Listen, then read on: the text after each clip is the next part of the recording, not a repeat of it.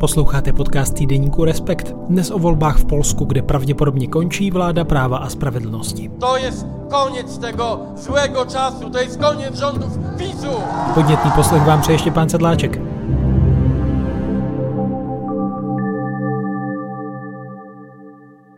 A ve studiu vítám samozřejmě Tomáše Brolíka, kolegu, který se zaobírá nejen střední Evropou a Polskem. Ahoj. Ahoj. Tak ještě než se pobavíme o polských volbách, proč by si měli posluchači vyrazit i pro tištěný respekt do trafiky nebo tam, kde ho obvykle kupují? Eh, ze spoustu důvodů, jako každý týden, ale myslím, že ten hlavní článek, který je na obálce, s názvem Nejdražší léky světa, tak je fakt dobrý. On je o tom, že farmaceuti vyrábí léky, které jsme si ještě před, nevím, kolika lety, no vlastně třeba předloni dokázali představit, vylečí spoustu věcí, ale jsou hrozně drahý. Což teďka se ukázalo, ono to, ten článek je odpíchnutý od toho případu toho dvouletého Martinka, na, něž, na, na něhož Češi brali prostě kolik víc než 100 milionů korun, což je bezprecedentní věc, což je samozřejmě skvělý. A zároveň to ukázalo jednu věc, že prostě tady existují prostředky, které dokážou fakt velký divy, ale ten skvělý vynález jménem systém veřejného zdravotního pojištění si ho si nemůže dovolit, nebo jeho správci říkají, že si ho nemůže dovolit.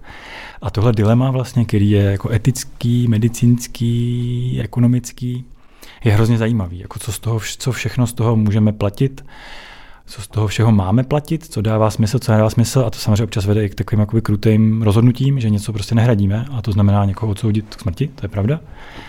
A, ale má to prostě nějakou logiku, takovou nezbytnou.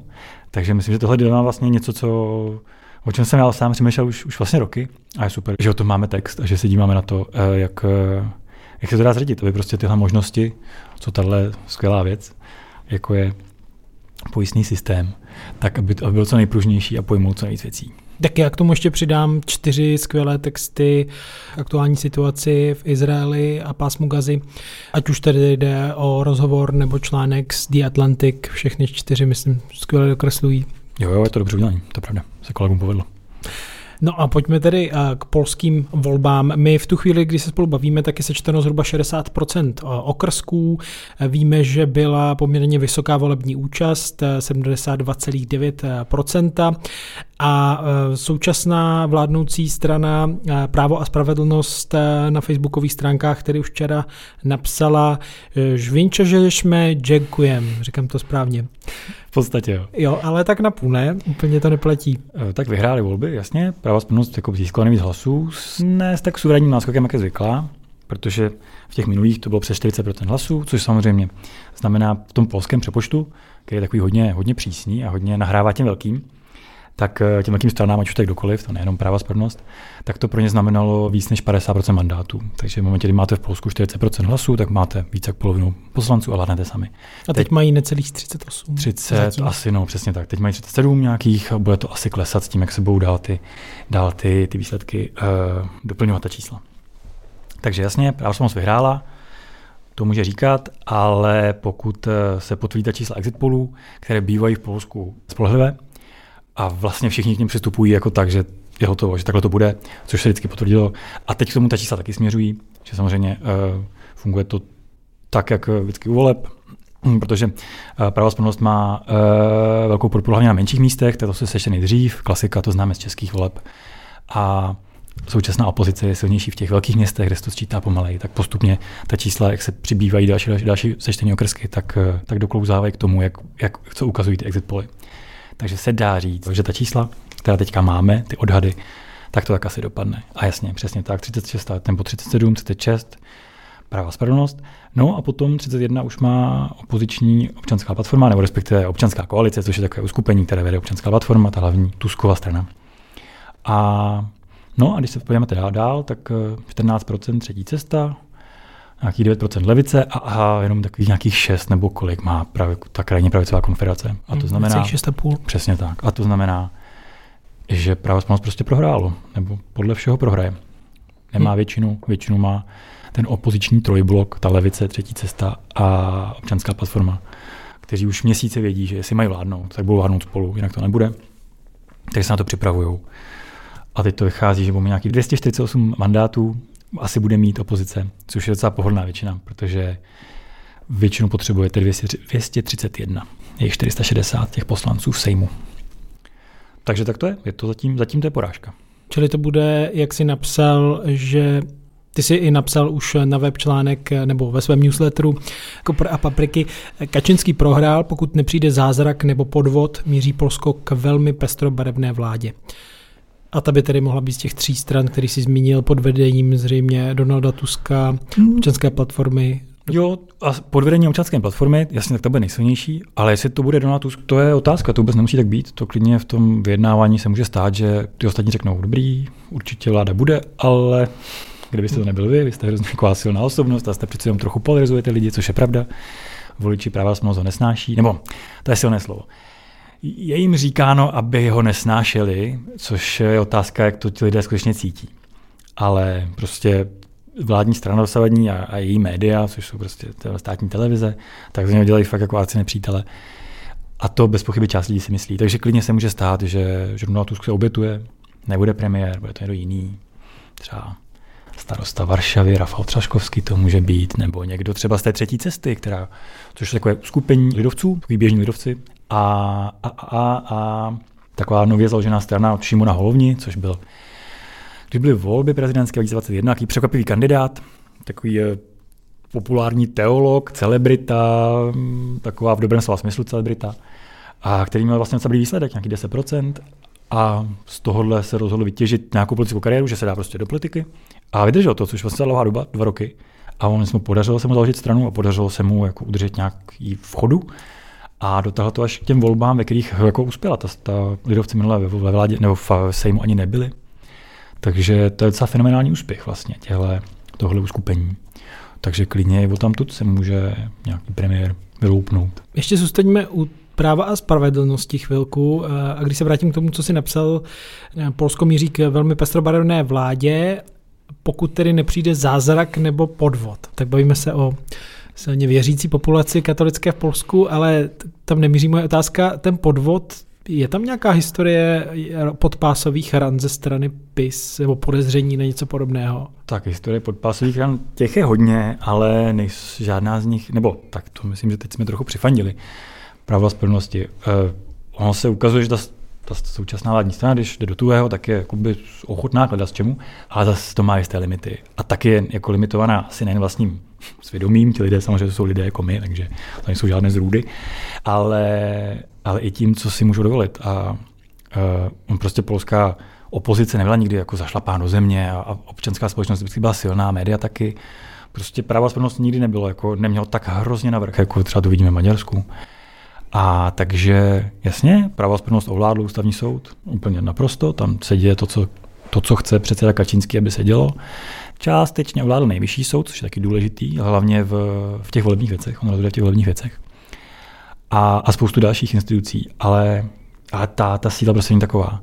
A právo spravedlnost, pokud to dopadne, tak to dopadne, což, jak jsme si řekli, tak to tak vypadá, prostě to by prohrálo. Ztratilo hlasy, ztratilo taková Řešův prostě, to je jako je město na jeho východě země, tam taky prohrálo, což je vlastně překvapivé. Ty její výrazné tváře dostávají málo hlasů. Je to prostě volební porážka, úplně standardní, po osmi letech dostají na frak. Trochu, nebo tak na fráček. Takže tam úplně nějaký mandát k nějakým jako, nějakému využití toho, že máte pod palcem nějaké instituce, které můžete samozřejmě zneužít k nějakému oddálení ústavních kroků nebo k nějakému jako hodně výjimečnému postupu, řekněme na hraně ústavy nebo dokonce za ní, tak ne, že by část politiků ho, ho nechtěla provést. Takový Zbigněv Žobro, současný minister spravedlnosti a šéf prokurátor v jednom, ten si myslím, že by ten by šel do, do z čeho, ale prostě to není možné. A pokud to zkusí, tak si myslím, že, že to nedopadne dobře pro ně, jako že to není dobrý nápad. A že to neskusí hlavně. Myslím, že, nebo můj odhad je, byť samozřejmě není nějak extra relevantní, ale odhad je, že prostě se převezme vláda. Byť to může trvat samozřejmě nějaký čas, tam jsou nějaké lhůty, ale to je další věc. Polská ústava je taková hodně přísná v tomhle směru, ne jako ta naše, která tak nějak počítala s tím, že se všichni chovají slušně a drží pravidla, což prostě prezident Zeman nedělal, takže ten by klidně nechal rok to vyset. Ale prezident Duda, který samozřejmě říká, že je nastranický, ale samozřejmě, že ze, ze zpráva spravedlnosti a samozřejmě, že, že je člen toho týmu v širším slova smyslu, tak eh, tak má docela jasně dané lhuty, má jenom jeden pokus, ne jako u nás, kde jsou dva. A tam prostě je řečeno, do 14 dnů se stane tohle, pak se stane do 30 dnů tohle, pak se do 14 dnů stane tohle a takhle.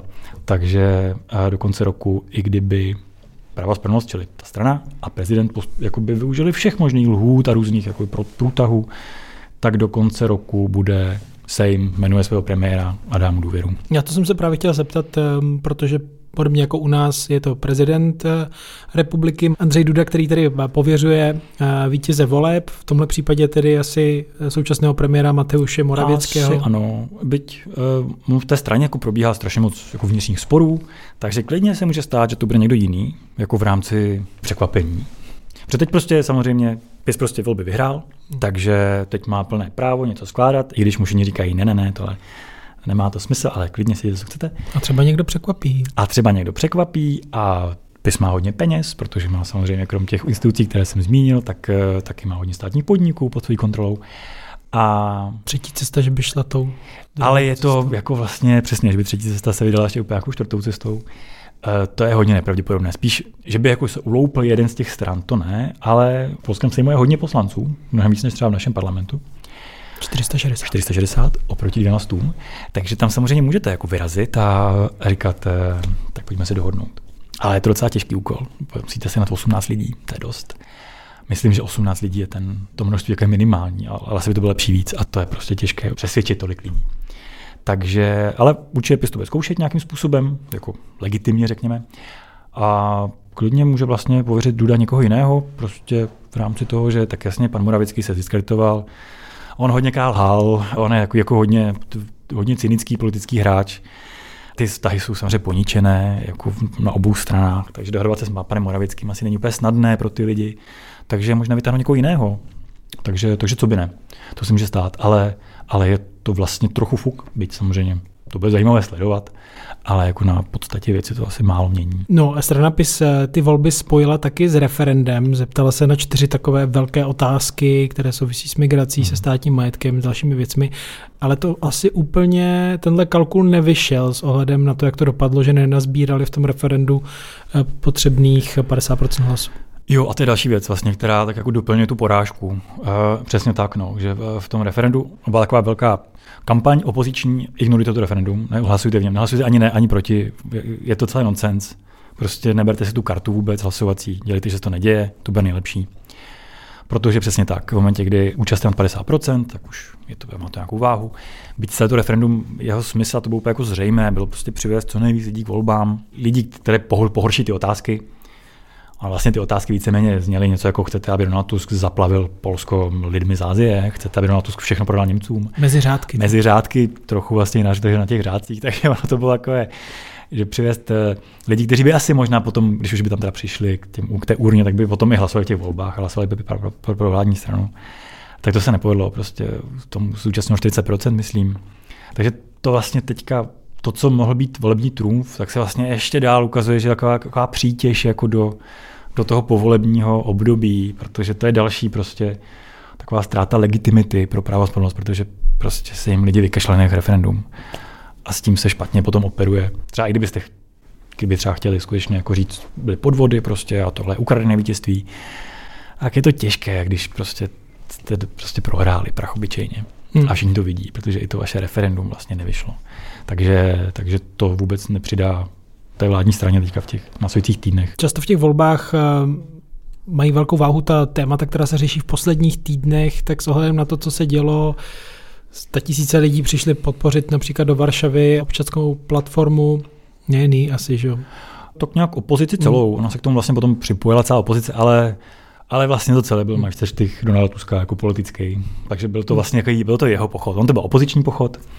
Tématem bylo jakoby přestaňme trýznit prostě polské ženy. Teď to, ne, teď to vůbec neparoduju, to myslím, že bylo přesně jako ten, to bylo přesně ono, pro co se pochodovalo. Ale vlastně byl to Tuskův pochod, takový jako v širším slova smyslu. Hmm. Tuskovo opoziční politický pochod. No a ta moje otázka právě míří k tomu, jestli třeba tohle i další témata byly, dá se říct, rozhodující. Já vím, že o tom se budou politologové a sociologové teď dohadovat eh, dlouhé týdny, ale co teď od boku bys vystřelil? Ale samozřejmě ty strany mají nějaký program, to je jasný, jako nějaký takový přes, tak, tak, jako velice detailní. A vlastně se o něm nikdo nebavil, vlastně o něm bez nešlo. On se, ty volby uh, byly prostě postavené tak, jestli jestli má pokračovat Kačínský, nebo jestli to má zkusit opozice. A teď se říkalo, teď ty obě strany říkali ty důvody, proč, proč ano a proč ne. Takže vláda říkala, že když to budou ti druzí, tak Polsko zanikne, to říkali prostě doslova, což přesně tak, teď budeme v příštích dvou týdnech všichni politologové budou říkat, co bylo moc, co nebylo málo. Mám pocit, že to bylo moc. Že ty výhrušky, které říkala vláda, nebo výhrušky, ty, to, co říkala vláda, jestli stane, vyhraje Tusk, bylo tak strašně absurdní, že to, myslím, bylo kontraproduktivní že tomu nevěřili ani jejich, eh, ani jejich vlastně voliči. Jo, protože když říkáte, on vyhraje Tusk a, a přesně, prodá Orlen Němcům 20%, Orlen je největší prostě středovská firma, rafinerie, a mimo jiné, tak je to nějak uvěřitelné. V momentě, kdy řeknete Tusk agent Moskvy a Berlína zároveň a do toho ještě Bruselu a prostě Polsko přestane existovat, tak někdo tomu asi věří, ale většina lidí to asi bere jako šum, což se potom ukázalo, nebo jako, jako, jako žvásty, které potom potom pro tu stranu hlasujete, protože třeba se vám líbí něco jiného, nebo máte pocit, že země šlape, což je pravda, Polsku se daří, Polsko šlape, je samozřejmě otázka, do jaké míry to je zásluha té vlády, jestli by nešlapalo vždycky, nebo za každé vlády. Takže ono se to pak ukázalo v takovém zajímavém průzkumu, eh, kde se ptali eh, výzkumníci, kromě toho, koho budete volit, tak se ptali i, co si spojujete s těma, s těma volbama, jako jakou naději, jakou obavu. A ukázalo se, že voliči opozice byli daleko plní víc, víc, víc nadějí i víc obav. Že prostě byli v těch volbách jako angažovaní emocionálně. A voliči PIS ne. Víc naděje a skoro nikdo žádné obavy. Což je vlastně hrozně divný, protože jim jejich eh, favoriti říkali, jestli teď prohrajeme, tak, eh, tak naše země zmizí. A vy potom říkáte výzkumníkům, ne, to je v pohodě, vůbec nemám žádný obavy z voleb. Tak uh, myslím, že to jako dokazuje, že, že to prostě přepískla ta strana. Že to, jako by, čím argumentovala, že nesmí hrát opozice, tak bylo prostě moc. A to, co předváděla státní televize, kdy prostě jsou jako hodinové zprávy o tom, že Tusk je padouch, tak to je, jako, no, to je směšné. Celé to vysílání je směšné už asi sedm let. To je jako vlastně parodie, nevím čeho. Tak, eh, takže to asi nezafungovalo. Když to opozice říkala, No, hele, když, když prohrajeme, tak uh, oni budou dělat to, co dělají 8 let. Prostě budou se snažit tady pomalu zničit demokracii, což je samozřejmě pravosplnost do jisté míry dělá a do jisté míry to i otevřeně říká. Takže to bylo trochu uvěřitelnější pro voliče opozice, ten scénář, co se stane, když prohrajeme. A, a podle toho taky, taky šli volit, protože prostě šlo volit víc lidí opozice. A řekl bys, že tahle eh, taktika, retorika ze strany PIS souvisí taky s tím v úzovkách nulovým koaličním potenciálem, který teď ta strana má, když pomineme tedy krajně pravicovou konfederaci, která tedy se horko těžko dostala do Sejmu asi, když vycházíme z těch aktuálních výsledků. No, ona přesně tak. PIS dělal to, co dělal, trochu proto, aby aby sebral hlasy konfederaci, protože on s ním nechce vládnout. Ona s ním možná taky ne, ale to, co říkají lidé z konfederace, se nedá brát úplně vážně, protože to jsou trochu zvláštní lidé jako politicky takové, takové zajímavé, tak zajímavé osobnosti, barvité, tak řekněme zdvořile. A takže Bůh ví, co by se dělo potom. Ale to, co PIS dělal celou tu dobu předvolební, tak bylo nalákat co nejvíc svých voličů a přebrat hlasy konfederaci, aby měl vládu sám a nemusel se o ní dělit. A ono to nevyšlo. On konfederaci skutečně zničil. Konfederace, ona se teda hodně ničila sama, jo, to zase potřeba přiznat. Ale ten druhá část kalkulu prostě nevyšla. No. Není to 44% je to 37. Takže z části to i to, co třeba dělala zahraničně politicky ta vláda směrem k Ukrajině, kdy to byl taky prostě boj o polského zemědělce a o voliče konfederace, který prostě nemá rád Ukrajince a nechce jim pomáhat, tak, eh, tak ten jako odvrat od Kyjeva, který prostě plnil titulky světových novin. Potom, co tam sám Kačinský jel Potom, co Andřej, co tam sám Kačinský jel jako jeden z prvních, což Andřej Duda byl rok a půl úplně ukázkový státník a víceméně tam byl častěji než Spershev v, v Kijevě, tak, eh, tak najednou se jako vyhejbá Zelenskému prostě v New Yorku, což je, což je taková klasická diplomacie PIS, no, oni prostě některé věci jim nešly a tohle je ukázka toho. Tak, eh, tak tohle všechno mělo nějaký účel, a, ale pro ně bohužel ztratili to, co toho ztratit mohli a nezískali to, co u toho získat hmm. chtěli. Ale i tak jsou vítěznou stranou. To je jasné. Víc jak asi můžeme říct 34%. Jo, jo, to si ověřte podle uh, definitivních výsledků.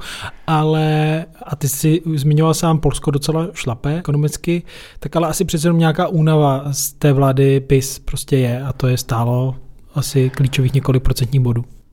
Uh, to rozhodně, ale to ono není jako ekonomická, byť teďka, to je další věc, zase se trochu chtěli do své pasti, všichni se teď bojí, že, uh, protože v Polsku je hrozně levný benzín, jak známo, jak ví všichni Češi v pohraničí a jezdí tam tankovat. A proto je teďka vytankováno v Polsku.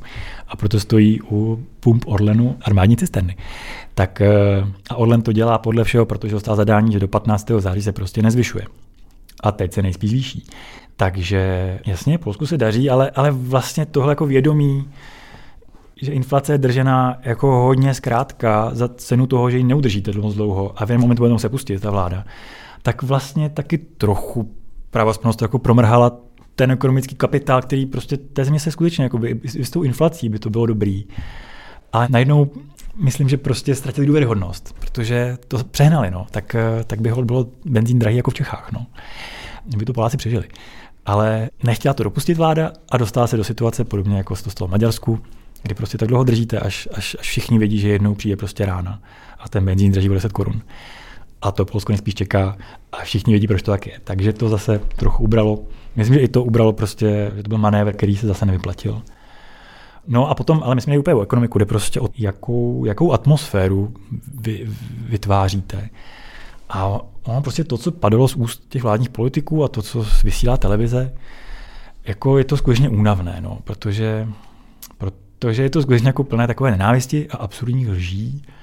A ono, když se to děje moc dlouho, tak myslím, že to jako mobilizuje ty lidi, kteří, kteřím by je Tusk jako jedno a nemají ho rádi, protože třeba nemají rádi žádného z politiků, normálně jako tak by byla běžné, ale, ale vlastně vás to už začne štvát, protože už, už nechcete poslouchat, jak, jak někdo je zrádce a jak, jak někdo je jako trochu Rus a trochu agent Moskvy a trochu žid. Vlastně to se neříká, ale všichni vědí. Jako.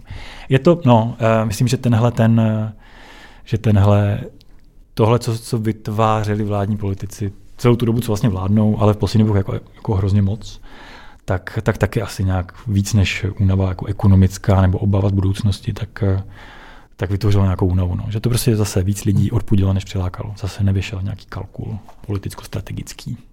No, um, řekl bys, že teď po těch volbách eh, v těch nadcházejících dnech by si nějaký průměrný volič PIS a průměrný volič opozice sedli na kafe, na pivo? Jaké ty volby byly v tomhle ohledu? Byly uh, hodně vyhrocené nebo, mm, nebo... Ne, oni byly vyhrocené jenom vlastně v novinách a na internetu a v televizi ale jinak eh, žádné jako rozmíšky se neděly, žádné střety sympatizantů se neděly, což přitom na to, proto jakoby je, protože polská politika je taková hodně bombastická, daleko víc než naše.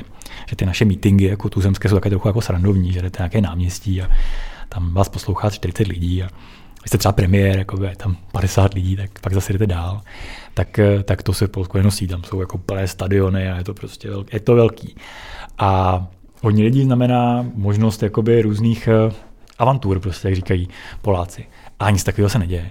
Takže to je samozřejmě, teď teda jsou tak trochu jako řeči z Prahy, ale vůbec to jako není téma vlastně v polských médiích ani na sociálních sítích, že by Rozdělená společnost. Přesně, společnost je rozdělená jako vždycky je a tak je to asi v pořádku, protože lidi prostě si nemyslí to samé a, a že se nestalo, že by to překročilo nějakou, nějakou jako mes, že by to trhalo mezi lidské vztahy víc než víc než normálně. Hmm, čili ten první krok nové vlády nebude zahrabávání příkopů nebo něco podobného?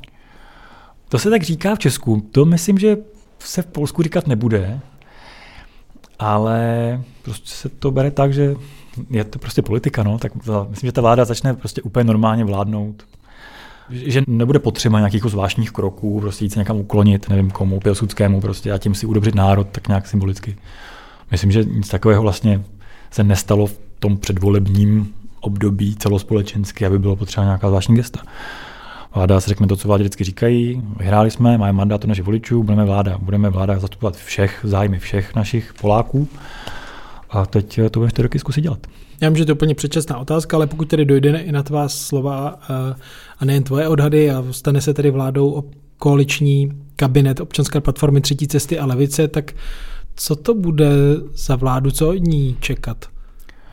Jsou dvě věci. Co od ní čekat zahraničně politicky a to se dá čekat jenom to, že Polska se stane uh, úplně standardní předvídatelná země. Uh, všechny ty strany jsou vlastně takové Oni to nejsou žádné rychlokvašné útvary. Kromě toho Polska více 50, Šimona Houvni, což je, nová, což je nová věc, ale zároveň ona je plná jakoby bývalých politiků z jiných stran, nebo neplná, ale jako její páteř tvoří lidé, kteří prostě politiku dělají. že to není nějaké uskupení, nějaké hnutí prostě za, za lepší politiku. To jako trochu paroduju. Takže jsou to prostě standardní politici kariérní. A to jsou jak v občanské platformě, a tak v levici. Takže zahraničně politicky bude Polsko prostě úplně normální, předvídatelný unijní stát. Víceméně bude asi pokračovat v tom, co dělala současná vláda, tak do jara, než se rozhodla zničit vztahy s Ukrajinou a přestane říkat Němcům, že, že po nich chtějí nekonečně mnoho peněz za reparace válečné a že Němci jsou pořád vrazy a, a nikdy to nepustíme, tak to asi přestane dělat tyhle ty, jakoby, tuhle retoriku. A vnitropoliticky to vlastně nevím, protože ta vláda bude fakt hodně, hodně pestrobarevná, protože ta třetí cesta, to jsou takový lidovci naši, umírněnější možná, trochu, jako akcentují moderní vzdělání, hlavně hovňa, ten je takový, jakoby, to je takový prostě, to jeho, ten, to jeho jako politické krédo je takové, zapomeňte už na ty, na Kačínska, na Tuska, pojďme nějak řešit nějaké důležité věci, třeba co se učí děti ve škole a pojďme to dělat nějak, jak to dělají jinde, kde jim to jde docela dobře. Tak nějak, co by si taky středový volič, úplně sen středový volič. Takže jsou taky umírnění lidovci, řekněme naši. Občanská platforma jsou vlastně taky taková středo, pra, pravostředová strana, liberálnější o něco. Česku je to asi, no, no tady to přirovnávání trochu ošemetné, ale je to prostě úplně běžná strana, se kterou by si třeba současná koalice, asi naše vládní, asi rozuměla tak nějak normálně ve spoustě věcí. A levice je, on tak jako vlastně koalice, a jsou to takový klasičtí sociální demokrati. A potom tam jsou dvě strany, které jsou takové jako hodně jako levicově liberálnější, takový divočejší, odvážní piráti třeba. Takže samozřejmě střed tady uh, Mariany Ručky a odvážných pirátů, nebo střed. To setkání bylo jako zajímavé. Takže vůbec nevím, co z toho vlastně vzejde, jaký budou kompromisy, protože jako určitě jako jedno prostě levice rozhodně říká, pojďme nějak povolit nám potraty, pojďme jako jim ničit životy a pojďme schválit svazky homosexuálů sňatky, protože je to úplně normální. Konec konců jeden z lídrů té levice je homosexuál a žije se svým partnerem dlouhodobě. Tak uh, tak to bude asi trochu obtížnější dohadování se třeba právě s některými členy občanské platformy, ale třeba i těch lidovců. Ale oni prostě vidí, že se musí dohodnout, protože už to vidí, už to vidí měsíce, prostě budou spolu vládnout. Pokud se to nemá úplně směšně rozpadnout a uvrhnout do nějakého chaosu, což nechtějí, tak, tak se nějak dohodnou. Otázka je jak. Ale myslím, že to je žádnou jako vnitropolitickou e, zemětřesení pro Polsko znamená nebude.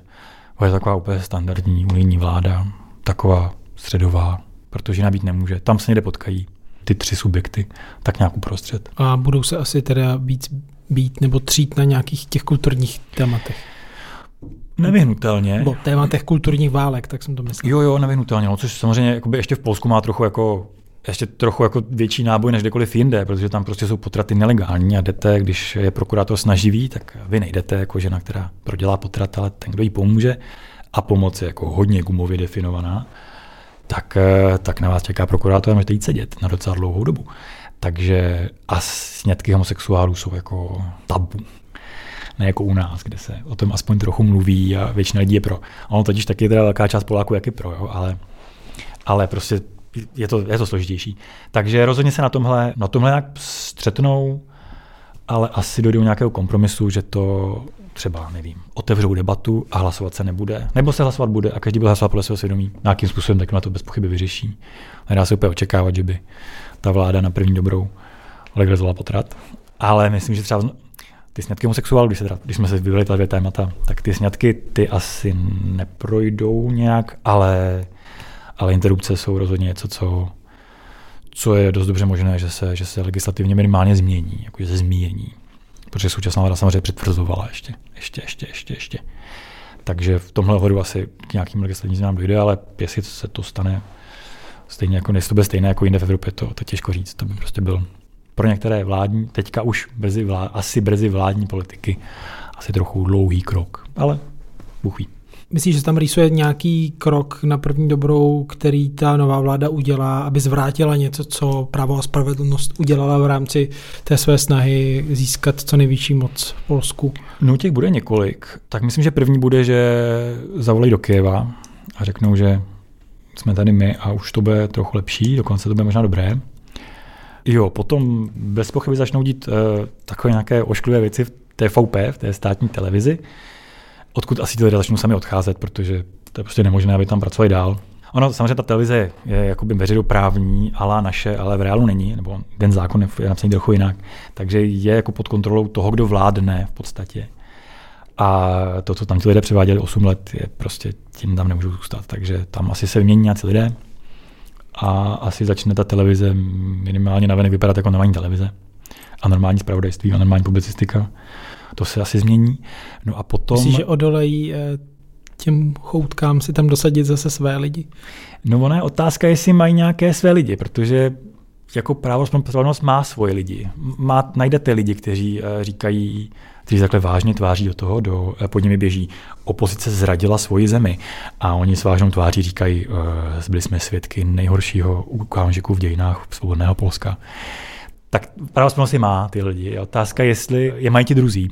Jestli bys třeba ty chtěl jako normální novinář, uh, nezávislý, jestli bys za hodně peněz, protože v TFAP se platí hodně peněz, tak jestli bys chtěl uh, tam říkat uh, Jaroslav Kačinský jí kočky. Asi ne. A takže to bude těžší hledání. Myslím, že tak nějak psychologicky, osobnostně prostě je to hlovení pro právo snazší než... A oni to možná ani nechtějí, protože vědí, že, že jako jejich voliči by si řekli, prosím, jakože pardon, tohle, tohle snad není. Že to prostě neplatí, že to je zbytečné. A no, asi to asi, ani se to ani nechtějí, prostě nechtějí mít vládní televizi. A takže to je jedna věc. A další věc je asi, že se budou pomalu demontovat takové ty nastavby na ty, na, na ty nejrůznější soudní uh, orgány a soudy. Když bourat korohovičky. Budou se, budou se bourat korohovičky, jsou také přilepené ze strany, aby tam bylo víc a tím pádem se točily tak, jak je potřeba, protože tak pravosmoc postupovalo. On už zjistil, že ústavní soud může, jakoby, vlastně ne, tam velký manévr, že řeknete, hm, ústavní soud má vlastně ne 15, ale 40 členů a těch 25 musíme rychle doplnit a doplníme podle našeho. Takže takhle ovládnete různé, takhle ovládl ústavní soud a u nejvyššího soudu se to dělalo tak, že se vymýšlely nové komory a nové jakoby podinstituce, a ty je potřeba doplnit a doplnit těmi lidmi. Takže, tady, takže jakoby na normálním nejvyšším soudě vyrostlo spousta takových uh, různých zvláštních uh, přesně jako uh, tribunálů a komor, které jsou zaplněné lojálními lidmi, lojálními soudci, kteří mají hlasovací právo a tak dále. Je to vlastně hrozně složitá struktura a tohle všechno asi ta nová vláda, pokud to půjde, protože samozřejmě ono je to taky jakoby právně složité, najednou něco zrušit, protože on to samozřejmě založené podle práva, tady ty instituce. Respektive je přijatý zákon, ale bez pochyby jak půjde, to je jedno, teď jsem to tak zamotal, to je nepostatné. Začne prostě s tím osekáváním těchto výhůstků na justici, které, které měly sloužit tomu, aby, aby justice byla podvolená té politické moci, což se nepovedlo, nebo povedlo jenom částečně. Takže to je asi další taková podstatná věc, kterou asi ta vláda začne dělat. No takhle bychom asi ještě mohli pokračovat. Takhle, takhle se asi bude pokračovat. Pak ještě v Orlenu se bude asi něco dít a tak dále a tak dále. Myslím, že u těchto polských voleb jeden z velkých příběhů je comeback Donalda Tuska, který jako bývalý premiér potom odešel na evropskou úroveň, šéfoval Evropské radě, kde jednal na nejvyšší úrovni s lídry uh, unijních zemí. Zažil toho hodně. Ty jsi dlouholetý pozorovatel polské politiky, tak jaký Donald Tusk se vrací a jak se mu to podařilo za tebe? Ten návrat? No tak podařilo se mu dobře, protože vyhrál volby v podstatě. A nebo dosáhl toho, čeho asi dosáhnout mohl. Asi si nemyslel a asi to není možné vlastně porazit PIS na čistě početně, protože prostě PIS je na své straně sám a sbírá si všech, když to opozice je rozdělená. Ne každý se jako, není tam jeden subjekt, je tam prostě několik stran, které se dělí od těch o ty, o ty, o ty voliče. Takže... Pardon, a platí takový ten zjednodušující příběh jako rurální versus urbání eh, dětské Polsko? Jo, trochu platí. Jasně, Varšava hlasuje poměrně jednoznačně a velká města, kterých tam je hodně v Polsku, jakože opravdu hodně velkých měst, tak eh, to asi do, jist, do značné míry platí. A platí východ-západ, byť to vůbec není jako tak, že jako bohatý a hrozně, hrozně progresivní západ a strašně zapadlý, zapadlý východ Polska, Polsko B, tak to tak není vůbec jako jednoduché. Ale je to tak, že na východě a na západě se volí jinak. A na západě se volí uh, opozice současná a na východě se spíš volí vláda. Ale přesně je to hm. mnohem, mnohem, mnohem samozřejmě složitější a rozhodnější. No zpátky k Tuskovi. Uh, no povedlo se mu to. Prostě porazil Jaroslava Kačinského. Nejspíš odstaví od vlády, s čímž přišel zpátky. A když se vracel, tak uh, vlastně panovala taková jako jistá únava. Říkají, ne, poslední 20 let je tady hádá Kačínský s Tuskem tak teď jsme měli Kačinskýho a teď se vrací ta Tusk, takže se budou zase, a, a to se stalo, jako ten souboj, ty volby byly prostě Kačinský nebo Tusk, do značné míry, prostě ten, ten souboj takový byl. A byl to jiný Tusk? Uh, no tak bylo to takový jako, byl to starší Tusk. S vyhrnutými uh, rukávy. S vyhrnutými rukávy, ale byl to víceméně vlastně pořád ten stejný Tusk a taky proto vyhrál, protože on, Donald Tusk, nevím, jaký je člověk, to asi ví jako jeho kamarádi a blízcí, ale jako politik je docela, tak jak se říká, říká se šikovný, je? tak eh, je hodně jako, hodně se umí uhánět a a umí to řemeslo a umí být docela tvrdý a umí být docela vypočítavý v takovém jako docela dobrém slova smyslu a umí jako hrát i bez rukavic. Teď jsem navršil strašně moc kliše. Je to prostě tvrdý politik. Podařilo se mu, myslím, tentokrát vybrat si ty zbraně pravá spravedlnost. Tu míru cyničnosti, tu míru jako zjednodušení, tu míru strašení, a za, ale, ale, ale přesně do té míry, která vlastně uvěřitelná je, do pravdivá. A nepřehnal to a porazil svého protivníka tím, co, tím, co ten protivník prostě absurdně přeháněl. A tohle Tusk uměl, no, a, a umí to dál, ukázalo se, že prostě mu to všechno vyšlo. Udělal dva pochody, jeden pochod byl v Černou, přišlo půl milionu lidí, všichni říkali, ty jo, tak to je teda paráda, to se teda povedlo. A pak to začalo zmírat, tahle energie letní, a on uspořádal nový pochod a všichni říkali, je, je, tam nepřijde tolik lidí, to bude hrozný, ježíš, tam 600 tisíc lidí, bude to, to bude ostuda, my prohrám ty volby kvůli tomu. A přišlo tam milion lidí. V tu chvíli jako se ukázalo, že je to fakt, eh, že to vítězství je vlastně na dosah pro tu opozici, protože s tím nikdo nepočítal. Jako říkalo se, přijde půl milion lidí, budeme na svém a budeme doufat. A přišlo dvakrát tolik. Nebo ne, asi milion lidí nepřišel, třeba 800 tisíc. To je úplně jedno, přišlo fakt hodně lidí. S tím si pisu vůbec nedělal rady, jakože televize říkala, že tam šlo 100 000 lidí, což je úplně směšný, protože 100 000 lidí, jako to každý, kdo zná Varšavu a vidí Movského rondo, prostě, tak eh, ví, že tam se vejde mnohem víc než 100 000 lidí. A vrátil se ten Tusk, který, eh, který vlastně Kačínského porážel předtím, než odešel do Bruselu a porážel ho prostě, no, tvrdostí a trochu cynismu a trochu šikovnosti a trochu, trochu krutosti. Protože třeba Jiří Kačínský se hrozně vyhýbal debatě s Tuskem. Na ní nedošlo, ne? Ani na ní nedošlo.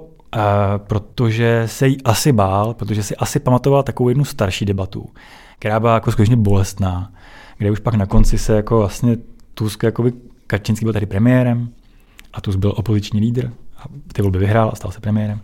Už jsem trochu smál, už to bylo směšné, prostě bylo to, bylo to fakt jako trápení, trápení jednoho muže. A myslím, že to se nechtěl podstupovat, protože, protože Tusk tak nějak umí debatovat. I když i když je pravda, že vlastně byla taková debata na TVP, těsně před koncem, nějak v pondělí, kam nepřišel Kačínský, přišel Moravěcký jako premiér. A no, ale pravda, že vlastně ta se Tuskovi úplně nepovedla, byť teda jako vůbec ji neprohrál, ale hrozně v ní zabudoval zmíněný Hovovňa. A ten myslím, že teda tehdy třeba, to je jako by hrozně nepřátelském prostředí. Jakože debata v TVP je taková, že se vás prostě ptá Jakub Železný, eh, teď jsem si vybral někoho, koho znám jako moderátora, tak představme si, že Jakub Železný se prostě ptá proč chcete, aby naše země trpěla. jo, a, tak, a pak se ptáte prostě toho premiéra, co ještě uděláte, aby to tady bylo tak dobré, jako to je. A v tomhle prostředí jako hlavně prostě si dělal srandu z toho moderátora, dělal srandu z Moravického a vlastně to vyhrál. Tam byl tu trochu jako bezradný, nebo nevyšel z toho jako největší vítěz, ale zase nic nepokazil. A nakonec vyhrál volby. Takže, no, takže vlastně ta obava byla, že se vrátí nějaký unavený Tusk, který, který si bude hrát nějakou hru prostě před 15 lety a bude vzpomínat to, jak mu to tehdy šlo a že to zopakujeme znova. Takový trochu jako třeba Mikuláš Durinda na Slovensku. Prostě se vrátíte, pro 20 let na té vidíte, jestli si myslíte, to možná mnozí z vás už nepamatují, protože je to docela dávno, ale tehdy nám to šlo. A on se to skutečně nepamatuje a taky na to není rozvědavý. Ale přišel člověk, který říká, no tak eh, já samozřejmě jako spoustu věcí umím, což je pravda, já jsem byl premiér a pak jsem taky byl hodně důležitý ale jako už mám svoje leta a mám taky hodně energie, mám vyhnuté rukávy a jsem pořád dobrý. A lidi mu to věřili. Takže, takže tenhle, takže tenhle politik ty volby asi, asi vyhrál. Prostě se mu to, prostě se mu to povedlo. Tak uvidíme, jak se mu to povede ve vládě. To určitě uvidíme. Říká Tomáš Brolík a já už se moc těším na jeho reportáž z povolebního Polska. Tak šťastnou cestu, Tomé, a díky. Jo, děkuji, díky. Díky, že nás čtete a že posloucháte podcasty týdeníku Respekt. Připomínám, že vznikají díky podpoře předplatitelů a předplatitelek našeho týdeníku. Naslyšenou se těší Štěpán Sedláček.